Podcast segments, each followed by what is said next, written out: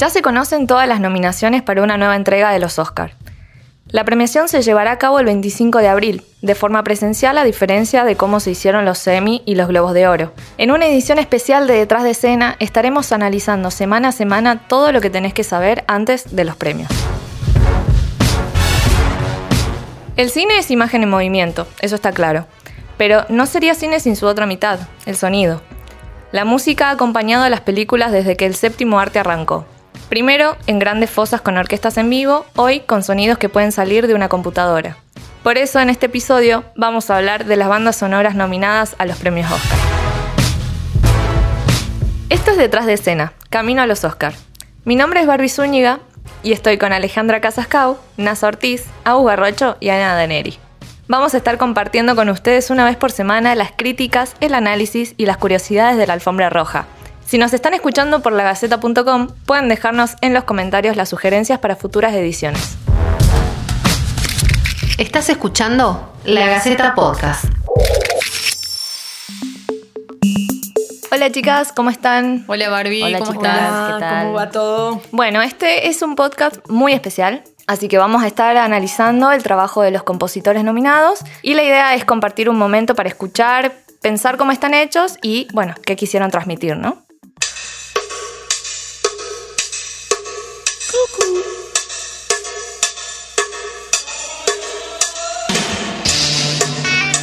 Cinco Sangres fue estrenada en la plataforma de Netflix el pasado 12 de junio y está dirigida por el aclamado director Spike Lee. La banda sonora original de esta película fue compuesta por el músico de jazz Terrence Blanchard, quien ya trabajó en otras ocasiones con Spike Lee. Este reconocido músico, por el trabajo anterior que hizo con este director, el infiltrado del Ku Klux Klan, obtuvo su primera nominación al Oscar en el año 2018. También eh, hizo la banda sonora de, de esta película. Cinco Sangres cuenta la historia de cuatro veteranos afroamericanos que regresan a Vietnam en busca de los restos de su líder de escuadrón y además también del cargamento de oro que encontraron y enterraron mientras servían eh, en la guerra. Esta película combina el drama de acción con la crítica a Vietnam, la solidaridad y el racismo, que es como un tema de agenda muy presente en, Estados Unidos, con el movimiento Black Lives Matter, y además es un tema frecuente en la filmografía de Spike Lee, eh, como lo vimos también en su película anterior. La película nos narra dos épocas muy diferentes entre sí, una época actual y los 60 en la guerra de Vietnam, a través de flashbacks de los personajes. Y estos flashbacks no solo se diferencian del presente por el cambio en la relación de aspecto de la imagen, sino también por justamente la banda sonora.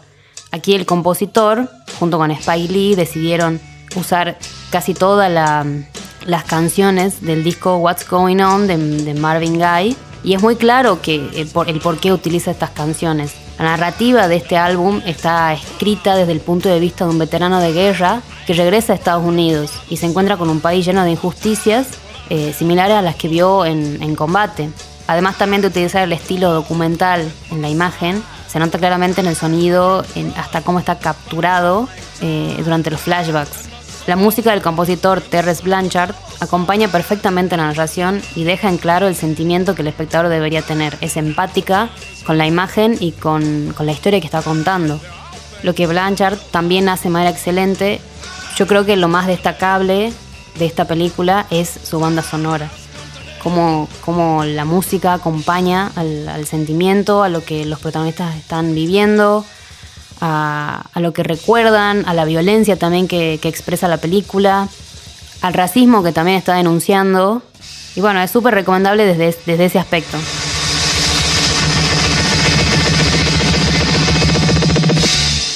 Les cuento un poco de qué se trata Mank para que nos vayamos metiendo en el universo de esta película.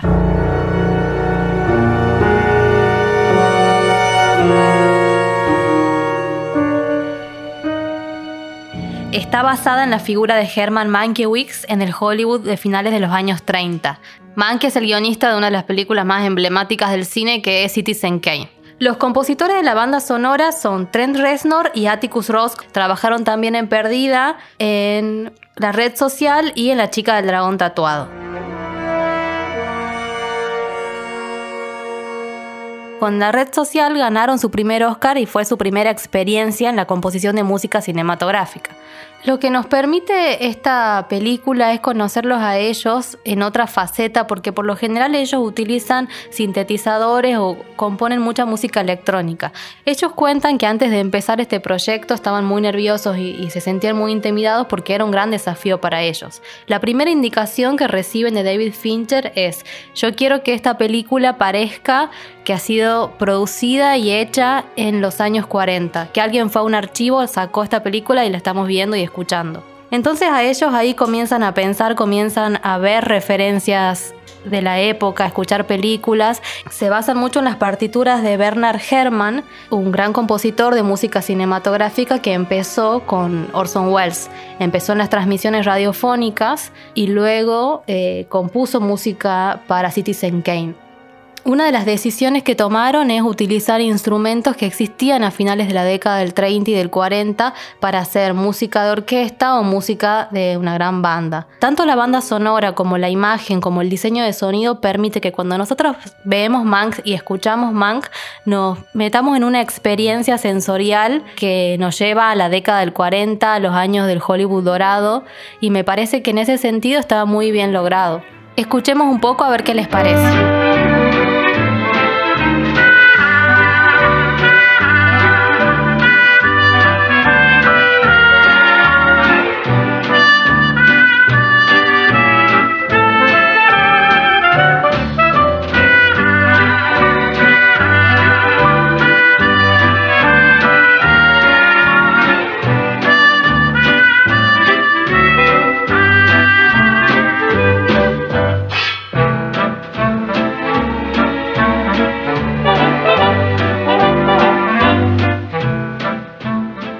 Ellos se ponen a realizar la banda sonora, la partitura para la banda sonora de una película, lo que quieren hacer es tratar de descubrir qué emociones quiere reflejar el director con su película, por lo que se agarran de las pistas que, tengan a mano, del guion como primera medida, de lo que el director dice de su guion, de alguna foto que hayan visto, de imágenes del rodaje, de imágenes de la película, como la banda sonora se empezó a escribir, en el mismo momento en que se filmó, empezó a filmar la película, ellos no vieron la cinta filmada hasta que no estuvo escrita la banda sonora.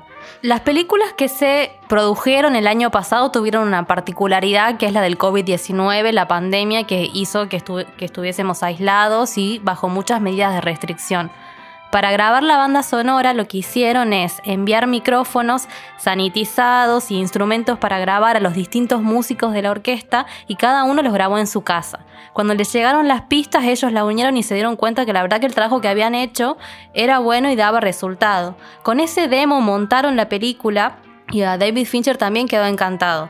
Como había contado al principio, estos dos músicos, Trent Reznor y Atticus Ross, están acostumbrados a trabajar con sintetizadores. Eh, ahí es del terreno donde ellos se sienten cómodos. Y esta no es la única banda sonora a la que están nominados, pero tiene bastantes diferencias con la banda sonora de Soul, por ejemplo. La banda sonora se termina de cerrar finalmente con el diseño sonoro de esta película, que todo apunta a que vos tengas una experiencia de sentir y creer que estás viendo una película producida en los años 40 en la década dorada de Hollywood. Lo que quería hacer Fincher era que el sonido esté en mono, finalmente eso no es así, pero le ponen efectos a las pistas de sonido para que parezca de esta forma. Fincher está en todos los detalles, no solamente en el sonido, también en la imagen, que son cosas que vamos a hablar después, pero la banda sonora termina acompañando toda esta idea y en ese sentido está muy bien lograda. Trent Reznor y Atticus Ross no solo están nominados por la banda sonora de Mank, sino también por la de Soul, donde trabajaron de una manera totalmente diferente. Escuchemos un poco.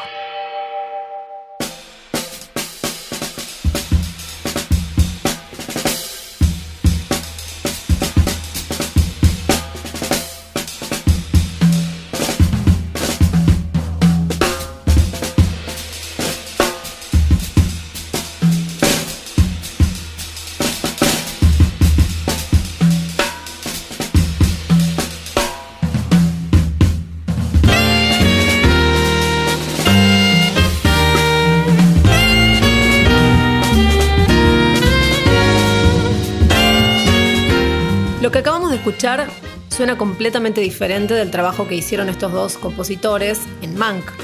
tiene sintetizadores, tiene principalmente jazz. Y eso es porque la película concretamente trabaja con dos mundos, ¿no? Eh, el soul, digamos, es un juego de palabras que hace la película con eh, la palabra en inglés que significa alma, pero al mismo tiempo significa también el género del jazz, el soul, que es un género eh, musical, el jazz moderno de Estados Unidos, ¿no? Si recordamos un poco de qué se trata la película, va de un compositor, un artista, músico, pianista del jazz, que está por tener el logro de su vida, de tocar junto a, otra compositora, a otra artista famosa, y muere repentinamente. Y va a un mundo ya al estilo Pixar, es una película animada, aunque el argumento por ahí suena un poco adulto, y va a este mundo de las almas. Eh, con el componente de que no quiere estar en ese mundo, quiere regresar al mundo de los vivos, ¿no? Y a partir de ahí se juega conceptualmente en la película dentro de dos estilos musicales completamente opuestos como había mencionado al principio, de la mano de Trent Reznor y Atticus Ross, que tienen su segunda nominación eh, o, tienen una doble nominación a este premio Oscar. Y por el otro lado, la colaboración de John Batiste, que es el encargado de la parte jazzística, ¿no? ¿Cómo trabajaron? Bueno, en el caso del jazz se llamó a artistas reconocidos, contemporáneos, profesionales del mundo del jazz como Hancock, David Dix, Amir Keteslov Thompson y la baterista y compositora y productora y divulgadora de jazz estadounidense Terry Lane Carrington.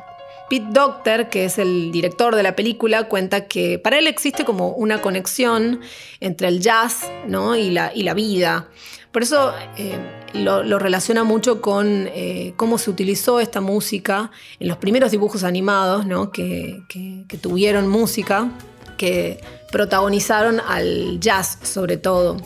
Y lo interesante en este caso es que a pesar de que se trata de una historia que podría ser o resultar trágica, ¿no? La muerte de alguien, se trabajó con el jazz, pero con un contrapunto alegre, ¿no? Uno por ahí lo asocia al jazz más a la música eh, triste o, digamos a la, a la, parte del blues, ¿no? Y en este caso se trabajó desde el contrapunto alegre. Otra cosa que me parece súper interesante es que para hacer las animaciones eh, trabajaron también codo a codo con estos profesionales para que todas las interpretaciones que hacía el personaje dentro del piano y los instrumentos que se tocaban en la película tuviesen credibilidad y fuesen exactamente igual que como lo tocaría un, un jazzista, ¿no? Y como contrapunto, el caso de Trent Reznor y Atticus Ross es interesante porque ellos trabajaron desde eh, los sintetizadores, que ya es algo que nos tienen habituados, ya había comentado Agus al principio, pero en este caso grabaron los sintetizadores como si fuese una orquesta. Entonces grabaron por separado las pistas y trabajaron con multipistas. Y cada, cada lugar como el gran antes o el gran después o el seminario del tú, digamos, los, distintos escenarios que aparecen de este mundo más eh, Pixar, si se quiere, o más irreal, te hace sentir algo diferente, o esa era un poco la idea o el concepto que, tuvieron a la hora de trabajar eh, en la película con sonidos que por ahí son más bien imaginarios ¿no? o irreales, con el contrapunto del jazz todo el tiempo que aparece en el mundo real. Como un dato por ahí de color para agregar, la película misma o el concepto de la película misma surge o le surge al, director a partir de una entrevista a el intérprete, uno de los intérpretes que está convocado a la película, que lo mencioné al principio, que es Hancock, cuando toca o tiene la oportunidad de tocar con Miles Davis, que recordemos gran ícono del jazz. Y cuenta cómo se equivoca en medio de la, de la, interpretación, se equivoca en un acorde y Miles Davis hace como que no pasa nada. Sigue tocando y se acomoda a, ese acorde eh, erróneo, si se quiere. El show tiene que continuar. Exacto. Bueno, él lo interpreta, el, director, cuando escucha, y, y Hancock también, como una metáfora de la vida, ¿no? El jazz es siempre improvisación y tiene ese componente de adaptarse a las situaciones y a la realidad y un poco ese es el mensaje también que tiene la película. Me parece interesante que surja a partir de lo musical, así que por lo menos por mi parte creo que es un merecido Oscar esta película.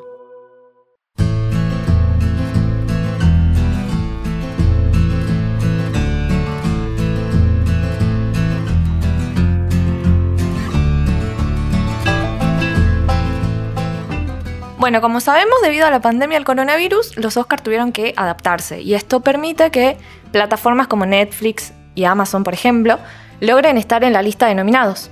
Netflix en este caso tiene 35 nominaciones y una de ellas es para Mejor Banda Sonora, Noticias del Mundo.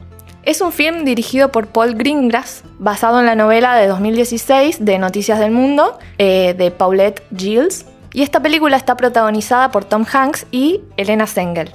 Rodada en Nuevo México, cuenta la historia de eh, un veterano de guerra en un Estados Unidos de posguerra que se gana la vida leyendo de pueblo en pueblo las noticias de los diarios del mundo hasta que conoce a Johanna, quien es una niña que había estado secuestrada por una tribu años atrás.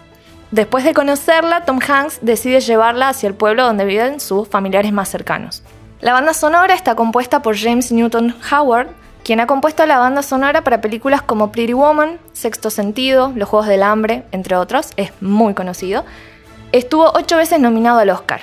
La partitura de esta película fue compuesta durante la pandemia y James y Paul, el director, eh, se reunieron por única vez en noviembre de 2019. Cuando comienza la pandemia y él ve eh, las consecuencias, esto le ayuda a reconocer en Jeff, que sería el personaje que interpreta Tom Hanks, Características de la sociedad de ahora, como rota, desahuciada, mucho desempleo, mucha pobreza. Para definir la música deciden juntar un consort, que es un conjunto formado por diferentes instrumentos, pero pertenecientes a la misma familia instrumental. En este caso, en la película predominan las cuerdas. Se escuchan mucho violín, muchos violonchelos, eh, mucha viola. Y la idea con esto era hacer algo tosco, pero que luego se funda con una orquesta más clásica. Eh, la música es muy tranquila porque a mí, a mi parecer la película es muy tranquila, por momentos se torna un poco aburrida incluso. Solo toma protagonismo en momentos específicos como por ejemplo eh, después del tiroteo cuando Jeff y, y la nena están en la carreta. Es la primera vez, a mi parecer, que se nota un cambio en el vínculo entre ellos dos debido a las actuaciones increíbles de ambos. Pero la música solamente acompaña y capaz que enfatiza un poco pero no es, no es protagonista durante toda la película. Hubieron escenas en las que no estaba planificado tener música que acompañe, pero James decide agregarles. Incluso pide que se hagan doblajes de esas escenas para él poder acompañar con la música. Por ejemplo, decide que la canción principal vaya junto en esta escena después del tiroteo en las colinas, o por ejemplo en la escena donde Jeff eh, lee el diario, se genera un ambiente incluso casi de iglesia, como si estuviesen haciendo algo sagrado. Entonces, de nuevo, él decide utilizar la canción principal de la película para enfatizar esto que veníamos contando de estas escenas específicas. Con respecto a la producción de la banda sonora, él no sentía que la, pandemia haya sido un desafío porque ha trabajado antes, incluso de forma remota, y la única diferencia que él cuenta es que en Abbey Road, donde generalmente graba, en Londres, él trabajaba con casi 100 músicos al mismo tiempo, pero debido a, los nuevos protocolos solamente podía trabajar con 40 o menos. Y una gran parte del trabajo final se lo debe a la ingeniería de sonido que tuvo que mezclar varias grabaciones de, de la orquesta.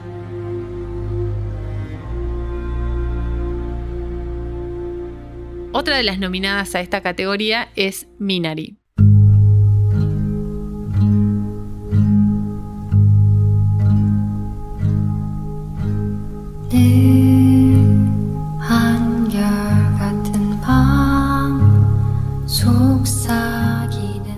Ganadora de los premios más importantes de Sundance, el Gran Premio del Jurado y el Premio de la Audiencia.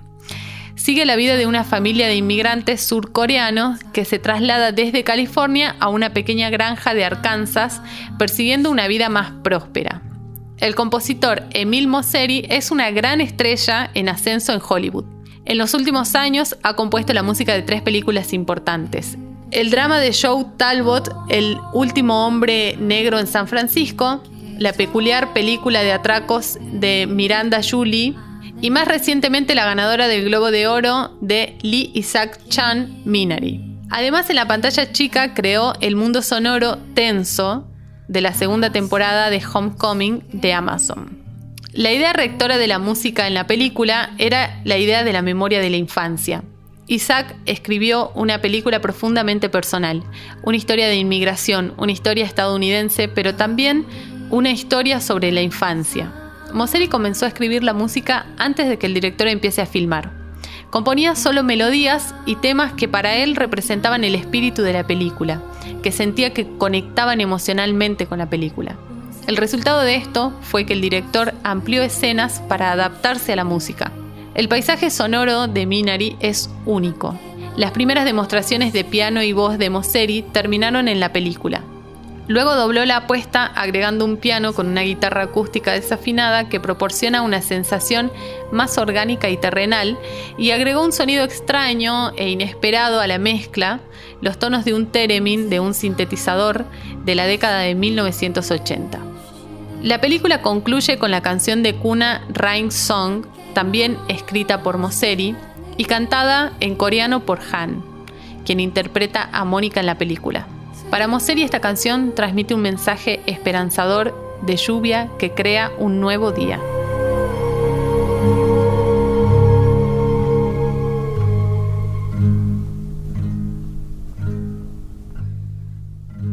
Esto fue La Gaceta Podcast.